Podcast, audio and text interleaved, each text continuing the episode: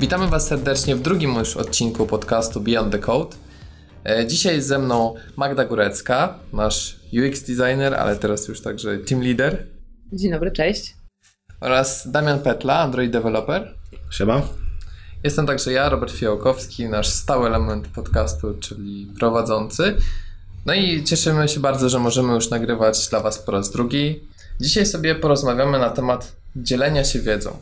Czy dla Was dzielenie się wiedzą, prezentowanie na różnego rodzaju konferencjach, czy nawet e, wewnątrz firmowych prezentacjach, czy Wam dodaje to energii, czy jednak czujecie, że to jest coś, coś mocno eksploatującego, gdzie trzeba się bardzo długo przygotowywać, gdzie zawsze towarzyszy temu ten charakterystyczny stres, czy, czy raczej właśnie po całości czujecie się tacy napompowani energią i już odliczacie daty do tego, kiedy następnym razem przyjdzie Wam prezentować? E, z jednej strony mimo gdzieś takiego mojego dość otwartego stosunku e, do życia i do ludzi, zawsze jestem zestresowana, zawsze mam tremę. E, przy dużych wystąpieniach zdarza mi się być zdenerwowaną nawet na kilka dni przed, na przykład w trakcie tworzenia prezentacji ale zawsze po tym czuję taki ba bardzo fajny flow, bardzo fajną energię, która y, powoduje, że po jakimś czasie, co już miałeś, Robert, okazję słyszeć wielokrotnie w kuchni, myślę sobie, kurczę, jeszcze bym wystąpiła. Trzeba by było znaleźć jakieś nowe miejsce, gdzie można by było coś powiedzieć i im więcej, tym, tym lepiej. Jest to zawsze wyzwanie, więc jest to taka adrenalina, która uzależnia tak naprawdę.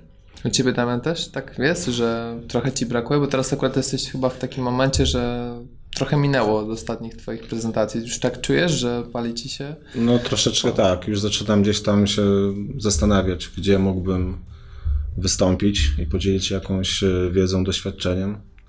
Na pewno jest to dla mnie stresujące. E, myślę, że zawsze będzie, było i to się nie zmieni. Ale mimo e, tego. Mimo tego warto to robić. Dla mnie tak naprawdę to jest wychodzenie z takiej strefy komfortu i główną motywacją to jest po prostu rozwijanie samego siebie. Bo tak naprawdę dając, e, dzieląc się wiedzą, tak naprawdę uczymy też siebie i weryfikujemy swoją wiedzę.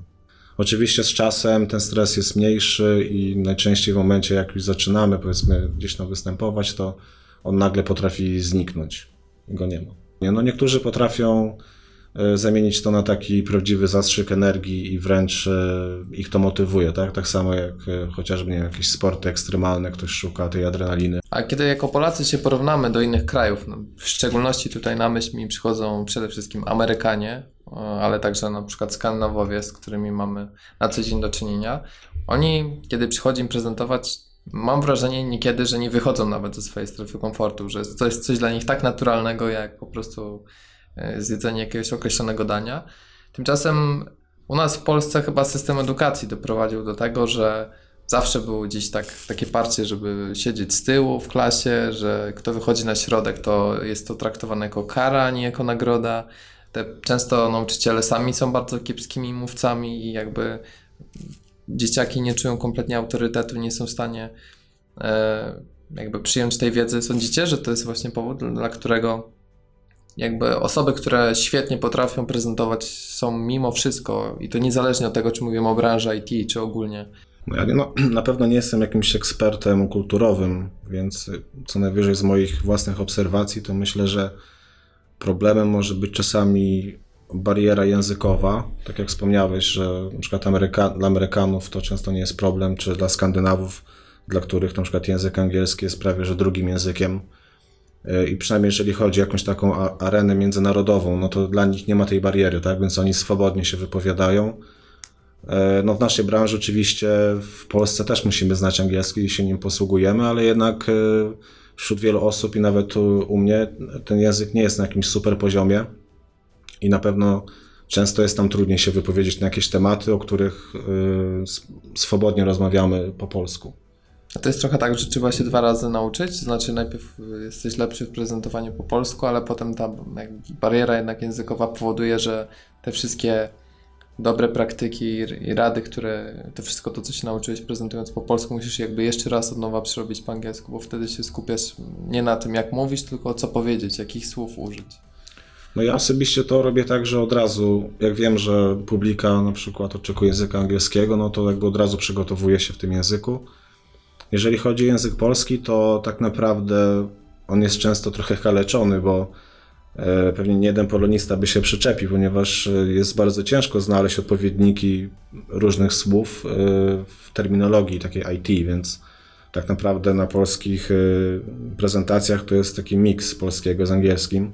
U mnie jest tak samo jak u Damiana. Ja nie nie przygotowuję się w e, języku polskim, potem tłumaczę to na język angielski. E, nie zdarza mi się w ogóle nawet pisać moich wystąpień, bo, bo nie potrafię. Raczej gdzieś powtarzam sobie to w głowie i robię to zawsze w tym języku, który jest oczekiwany, tak naprawdę w polskim albo angielskim, bo nie występuję w żadnym innym.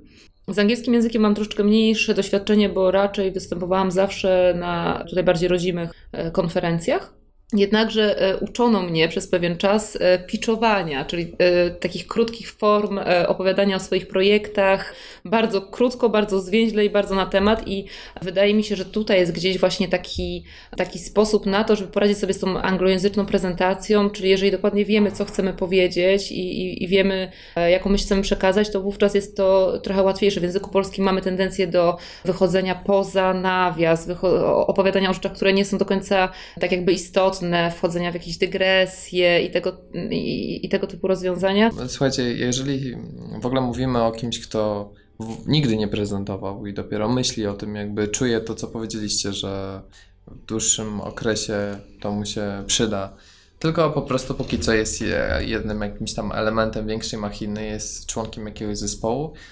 No i póki co twierdzi, że to, co robi, nie jest na tyle interesujące, żeby w ogóle uderzać w jakiekolwiek meetupy, prezentacje, nawet wewnątrz firmy. To jak, jak sądzicie, jak mm, tą straszną pułapkę, która nas blokuje, czyli nie mam nic ciekawego do przekazania, jak Wam w ogóle udało się to? Czy mieliście, mieliście do czynienia z czymś takim? Udało Wam się to przezwyciężyć, czy po prostu z racji tego, jak Wasze losy się w IT toczyły, to jakoś udało się tego wszystkiego uniknąć? Zawsze pojawia się taka sytuacja, kiedy na przykład znajdę konferencję, na której chciałabym wystąpić, kiedy myślę sobie, no fajnie byłoby, ale w sumie to nie wiem, o czym miałabym mówić. I moim sposobem, czy to jakiejkolwiek formy prezentacji, warsztatów czy artykułów, jest przejrzenie tego, co się działo wcześniej, o czym była mowa na przykład rok wcześniej albo na poprzednim spotkaniu tego typu i spisywanie wszystkich rzeczy, wszystkich tematów, które gdzieś przychodzą mi na myśl, e, otworzenie sobie artykułu w internecie, żeby mniej więcej gdzieś poczytać, co jest teraz e, interesujące, bo w toku takiego jakby rozmyślania na ten temat pojawiają się te, te, te, te tytuły. Mam na przykład takie zakładki u siebie w Evernocie, tytuły e, prezentacji albo tytuły artykułów, które chciałabym stworzyć, tych, e, tej wiedzy, którą chciałabym się podzielić, czyli też nauczyć się, tak jak wcześniej było powiedziane, czyli nauczyć się tej treści i może się nią podzielić, albo już mam tą, e, tą wiedzę. Czasem robię właśnie w tą stronę, że znajduję konferencję i doszukuję temat, albo odwrotnie, mam temat i szukam konferencji, na której mogłabym o nim powiedzieć, albo y, mówimy konferencja, to może być równie dobrze spotkanie, meetup, y, spotkanie wewnętrzne, tak jak na przykład nasze y, Pizza Fridays, generalnie jakieś miejsce, gdzie są ludzie, którzy chcieliby tego posłuchać i mogłoby to być dla nich również wartością dodaną. No jeżeli chodzi o mnie, to zacząłbym przede wszystkim od tego, że moim zdaniem błędnym założeniem jest, że trzeba być jakimś super ekspertem, mieć nie wiadomo ile lat doświadczenia w danej dziedzinie, żeby móc w ogóle gdzieś prezentować, że, że trzeba być jakimś autorytetem i to jest zupełnie nieprawda. Jakby tak naprawdę ciekawą prezentację może zrobić nawet jakiś y, junior, o ile ta prezentacja będzie o jego własnym doświadczeniu. To, co często widzimy gdzieś tam y, w internecie, to jest tak naprawdę powielanie treści, które już ktoś opisał i podpisywanie się po prostu pod e, tekstem, który ma powiedzmy przerzucone parę zdań w tą czy w tamtą.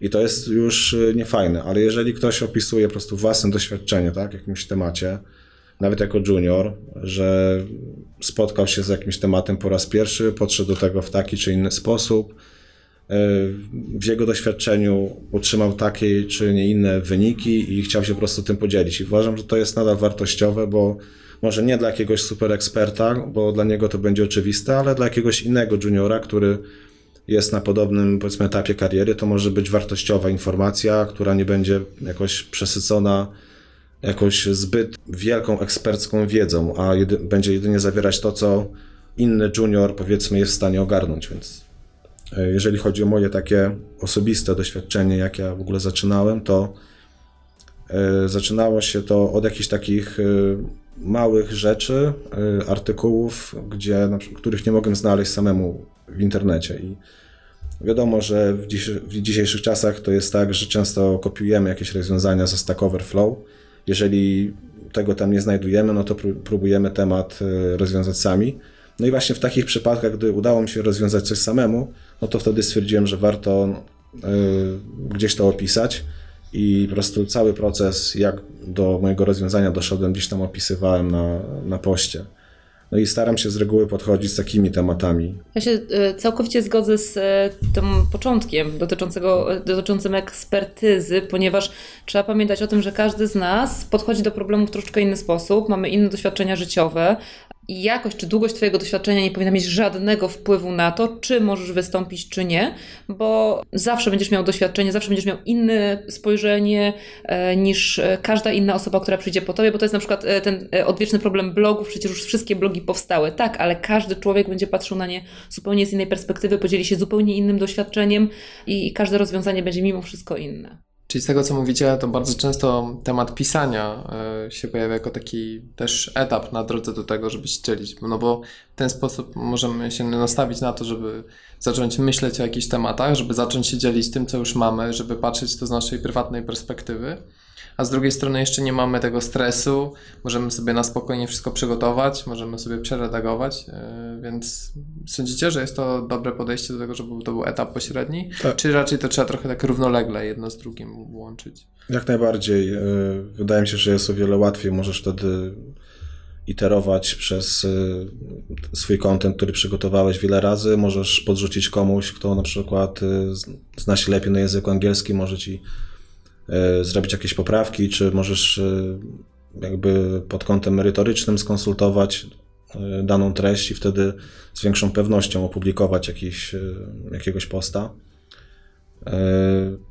Dla mnie na przykład bardzo fajną formą, jeżeli chodzi o programistów, to jest dzielenie się swoim doświadczeniem na Stack Overflow, bo to nie wymaga jakiejś super formy, ale jest to już jakaś forma komunikacji ze światem i dzielenie się swoimi doświadczeniami. I nawet e, później ewentualnie jakieś odpowiadanie na, e, na pytania e, w formie jakichś takich uzupełnień też jest, jest bardzo fajne i daje dużo satysfakcji. Tak, bo tutaj chyba trzeba sobie zadać podstawowe i najważniejsze pytanie, po co my to robimy, bo mm, takie występowania, występy publiczne, one z jednej strony uczą nas dochodzenia ze swojej strefy komfortu, czy na przykład właśnie dzielenia się wiedzą, czy komentowania, czy, czy pisania artykułów.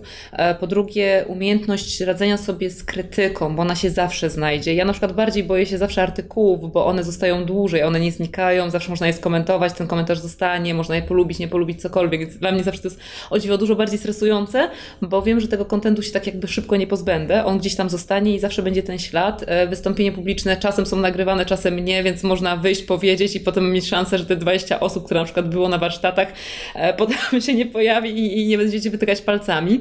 Mm, ale właśnie ta, ta, ta, ta tak jakby kwintesencja tego, dlaczego to robimy, bo jeżeli sobie uświadomimy, po co to robimy, to być może ten lęk, który jest związany z wystąpieniami, czy z publikacjami, czy w ogóle wychodzeniem na zewnątrz, będzie można w jakiś sposób troszeczkę zmniejszyć, bo to myślę, że e, gdzieś tu jest odpowiedź na pytanie, to pierwsze, dlaczego Polacy boją się występować i dlaczego e, w ogóle boimy się dzielić wiedzą, bo czasem faktycznie myślimy o tym, że jesteśmy za słabi, a czasem e, po prostu boimy się krytyki, boimy się tego, że ktoś zada nam pytanie, na które nie, potrafimy, nie będziemy potrafili odpowiedzieć, e, ktoś podważy nasze kompetencje, mówiąc, że ten komentarz jest um, nasza odpowiedź, nasz, nasza próba rozwiązania zadania jest niekompetentna, ktoś zrobiłby to lepiej, a wiadomo, że to jest taki, szczególnie dla początkujących prezentujących, czy nawet dla początkujących programistów, dość stresujące, bo chociażby samo code review, które wiemy, każdy junior ucieka od niego jak może, jest też pewną formą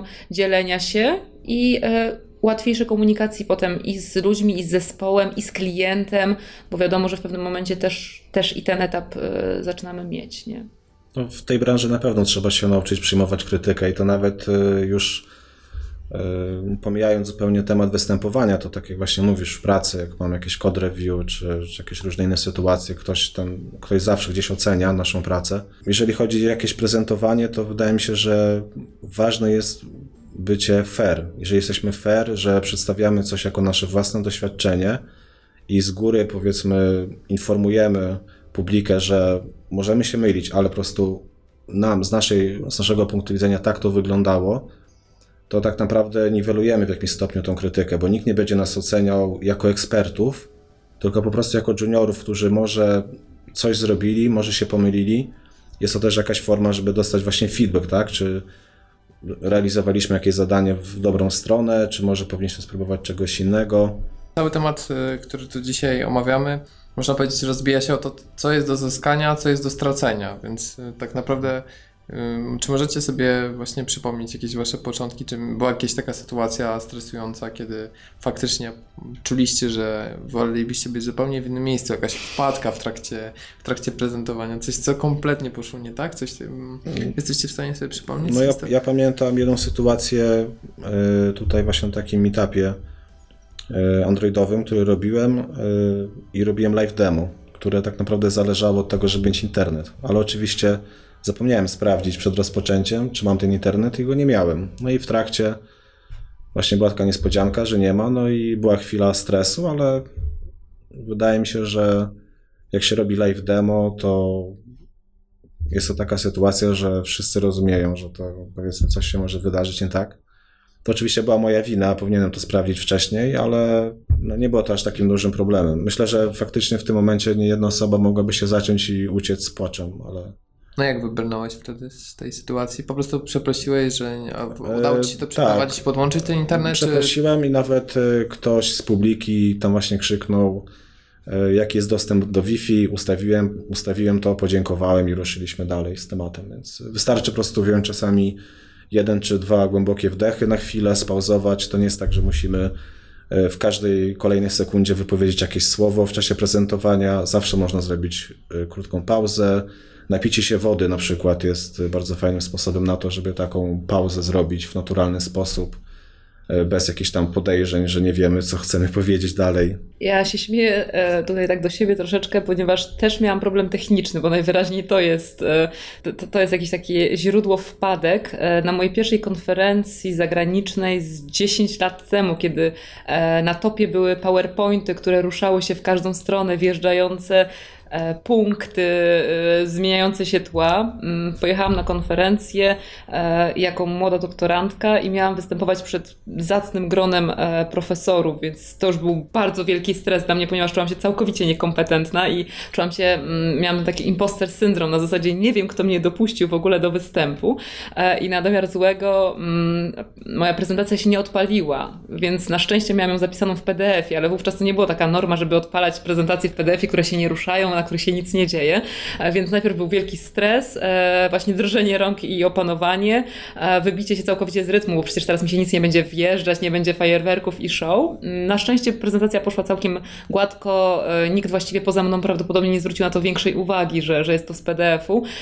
Ale drugim razem, to już jakieś dwa czy trzy lata temu, zdarzyło mi się prezentować przed młodymi ludźmi na akademii morski bodajże, e, kiedy w ogóle zapomniałam zabrać ze sobą przejściówkę, więc nie można było mnie podłączyć do rzutnika, więc musiałam prowadzić całą prezentację bez slajdów z tyłu, gdzie nauczyłam się jednej rzeczy, że e, nigdy nie umieszczam bardzo istotnych informacji na slajdach, tylko raczej tła do mojej wypowiedzi. Bardziej e, skupiam się na tym, żeby przekazać samemu tą opowieść, niż mieć bulety do czytania, bo tak jest, jest taka tendencja, że mamy wypisane wszystkie informacje i czytamy je z prezentacji na szczęście tego nie zrobiłam, więc ta prezentacja jakby była rzeczą wtórną, bo ona miała stanowić tylko tło do mojej wypowiedzi.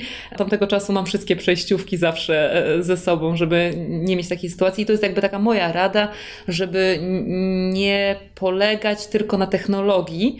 E, oczywiście przy kodry, e, live codingu nie ma takiej opcji, żeby, żeby tego nie robić, ale żeby powiedzmy zawsze być przygotowanym na to, że nasze slajdy mogą nie odpalić, że żeby nie czytać z tych slajdów, tylko już naprawdę lepiej mieć tą kartkę przed sobą, jeżeli mamy taką potrzebę, bo jak widać technologia zawodzi przy prezentacjach bardziej niż człowiek, a jeżeli już coś takiego się stanie, to ja się staram zawsze wybrnąć um, taką autokrytyką, co powoduje zawsze salwy śmiechu i te salwy śmiechu powodują, że ja się troszeczkę odstresuję, ludzie nie zaczynają powiedzmy się niecierpliwić albo denerwować, więc ja tutaj zawsze staram się jakieś poczucie humoru wprowadzić, nie traktować siebie całkowicie poważnie. Czyli coś w stylu Górecka, znowu zapomniałeś przejściówki.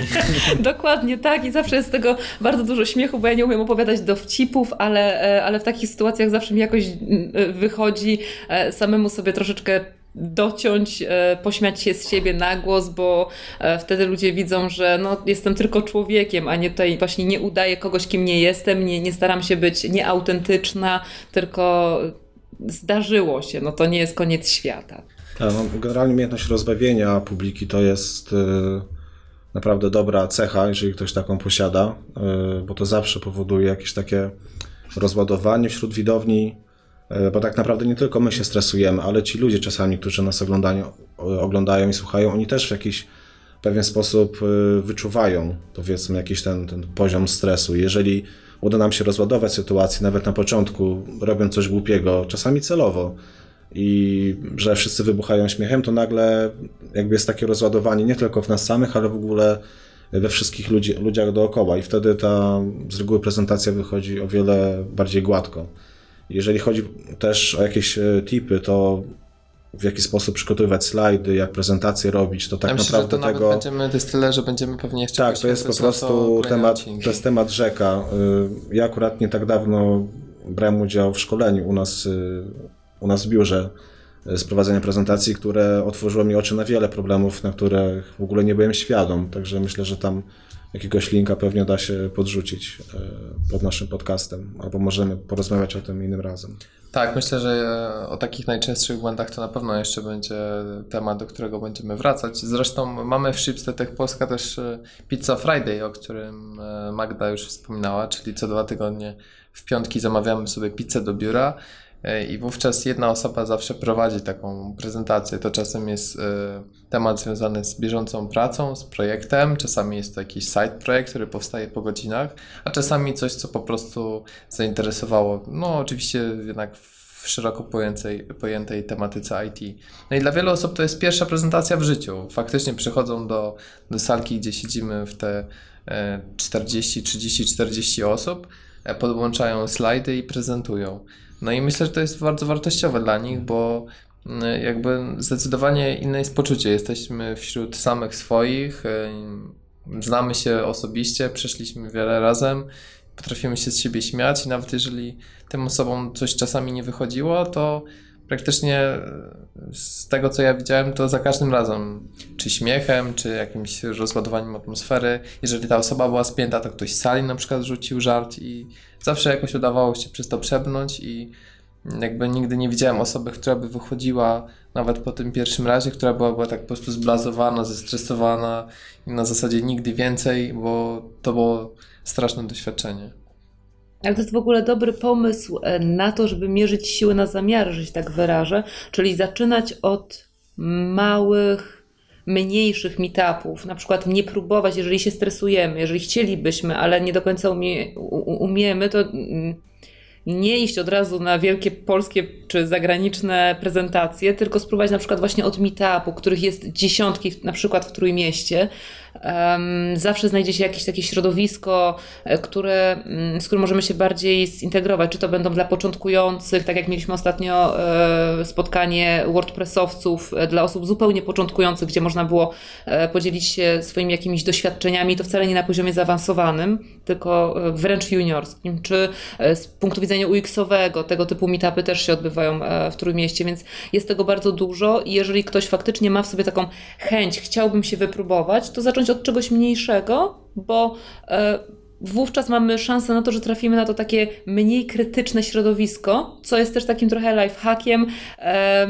Jest szansa, że nie trafimy na tych seniorów, tych ekspertów, których możemy się bać, że to, co opowiemy, będzie e, naiwne zlekceważone. albo zlekceważone. Dokładnie, że nasz poziom wiedzy nie będzie wystarczający, więc tak jakby szukać miejsc, które, e, w których będziemy czuć się bardziej komfortowo, czyli obniżać sobie samemu ten stres, czyli wykorzystywać właśnie takie sytuacje wewnętrzne albo e, z mniejszą ilością ilością ludzi. Tak naprawdę można wykorzystać też potencjał pracując w firmie IT, tak? bo każdy, prawie każdy z nas pracuje w jakiejś grupie, więc możemy nawet zawęzić to do naszego teamu małego, tak? to może być kilka osób i jak mamy przygotowaną prezentację, to możemy powiedzmy zablokować sobie jakąś e, salkę, bo z reguły w każdej firmie jakaś salka jest i tam przedstawić naszym e, najbliższym kolegom daną prezentację, dostać jakiś feedback, tak, zapytać się, gdzie popełniliśmy błąd, czy... Albo jakiś feature na przykład zaproponować do aplikacji. Załóżmy. No, to może być cokolwiek, tak, to ale mówię, wydaje mi się, że jeżeli ktoś y, ma takie ciągoty do tego, żeby prezentować gdzieś tam na jakimś meetupie, no to może zrobić sobie taki najpierw y, taką wersję wewnątrz własnego biura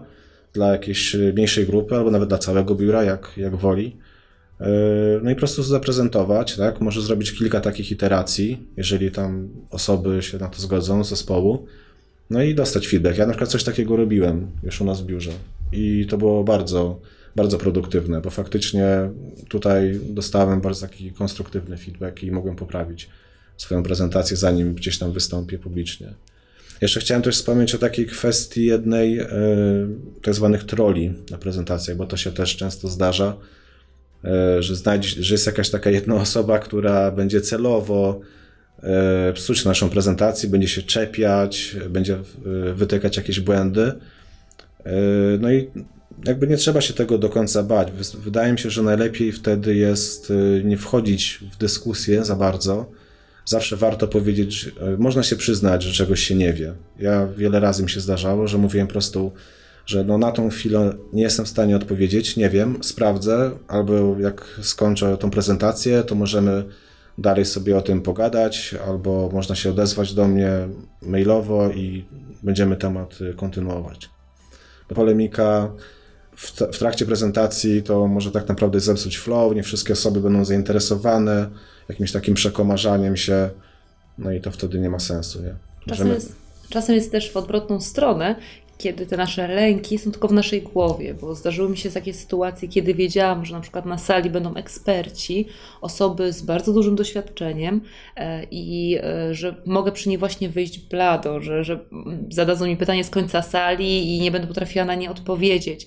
I ku mojemu zaskoczeniu przychodzili pod koniec prezentacji i mówili: Fajnie mówiłaś, bardzo wartościowe informacje, e, bardzo fajny punkt widzenia. I to jest też troszeczkę tak, że czasem właśnie boimy się tego, że będzie ten troll, a okazuje się, że te osoby po pierwsze widzą, że my mamy troszeczkę na przykład inny poziom e, i doceniają fakt, że i tak wychodzimy, bo osoba, która ma duże doświadczenie, nie będzie bawiła się w krytykowanie, w wytykanie, więc tego też nie należy bać się w tą stronę, e, że, że właśnie ktoś będzie, kto ma większą wiedzę i będzie chciał nas e, przysłowiowo po prostu zmieszać z błotem. A to wszystko bierze się z tego właśnie bycia fair, nie? To co mówiłem wcześniej, że jeżeli stawiamy sprawy jasno, że nie jesteśmy tutaj super ekspertami, tylko dzielimy się swoim doświadczeniem, to tak naprawdę nie, da, nie dajemy argumentów takim jakimś ekspertom, żeby nas wypunktowali, bo jeżeli ktoś e, będzie udawać eksperta, no to wtedy faktycznie może być narażony na to, że ktoś, kto się lepiej zna, powie mu, słuchaj kolego, ale tutaj się mylisz i tak to, tak to nie działa, przykładowo. Więc myślę, że to stanowi dobre podsumowanie naszego e, pierwszego odcinka na ten temat, bo e, myślę, że będziemy wielokrotnie wracać do tematu, zarówno jeżeli chodzi o sposoby prezentowania, e, przygotowywanie samej prezentacji, to co mówiłeś a propos szkolenia, które mieliśmy u nas w firmie, czyli jakie są też typowe błędy popełniane, które nawet osoby doświadczone e, bardzo często też, e, też popełniają. Więc zapraszamy Was do subskrybowania naszego odcinka, do słuchania kolej, naszego podcastu, słuchania kolejnych odcinków. I bardzo Wam dziękuję. Dzisiaj z nami nagrywał Damian Petla, Dzięki. doświadczony androidowiec i Magda Górecka, nasz doświadczony UX designer i nie tylko. Dziękuję bardzo. A ja nazywam się Robert Fijałkowski i zapraszam Was do subskrybowania podcastu Beyond the Code oraz do słuchania naszych kolejnych odcinków, które będą pojawiać się co dwa tygodnie. Trzymajcie się i do usłyszenia.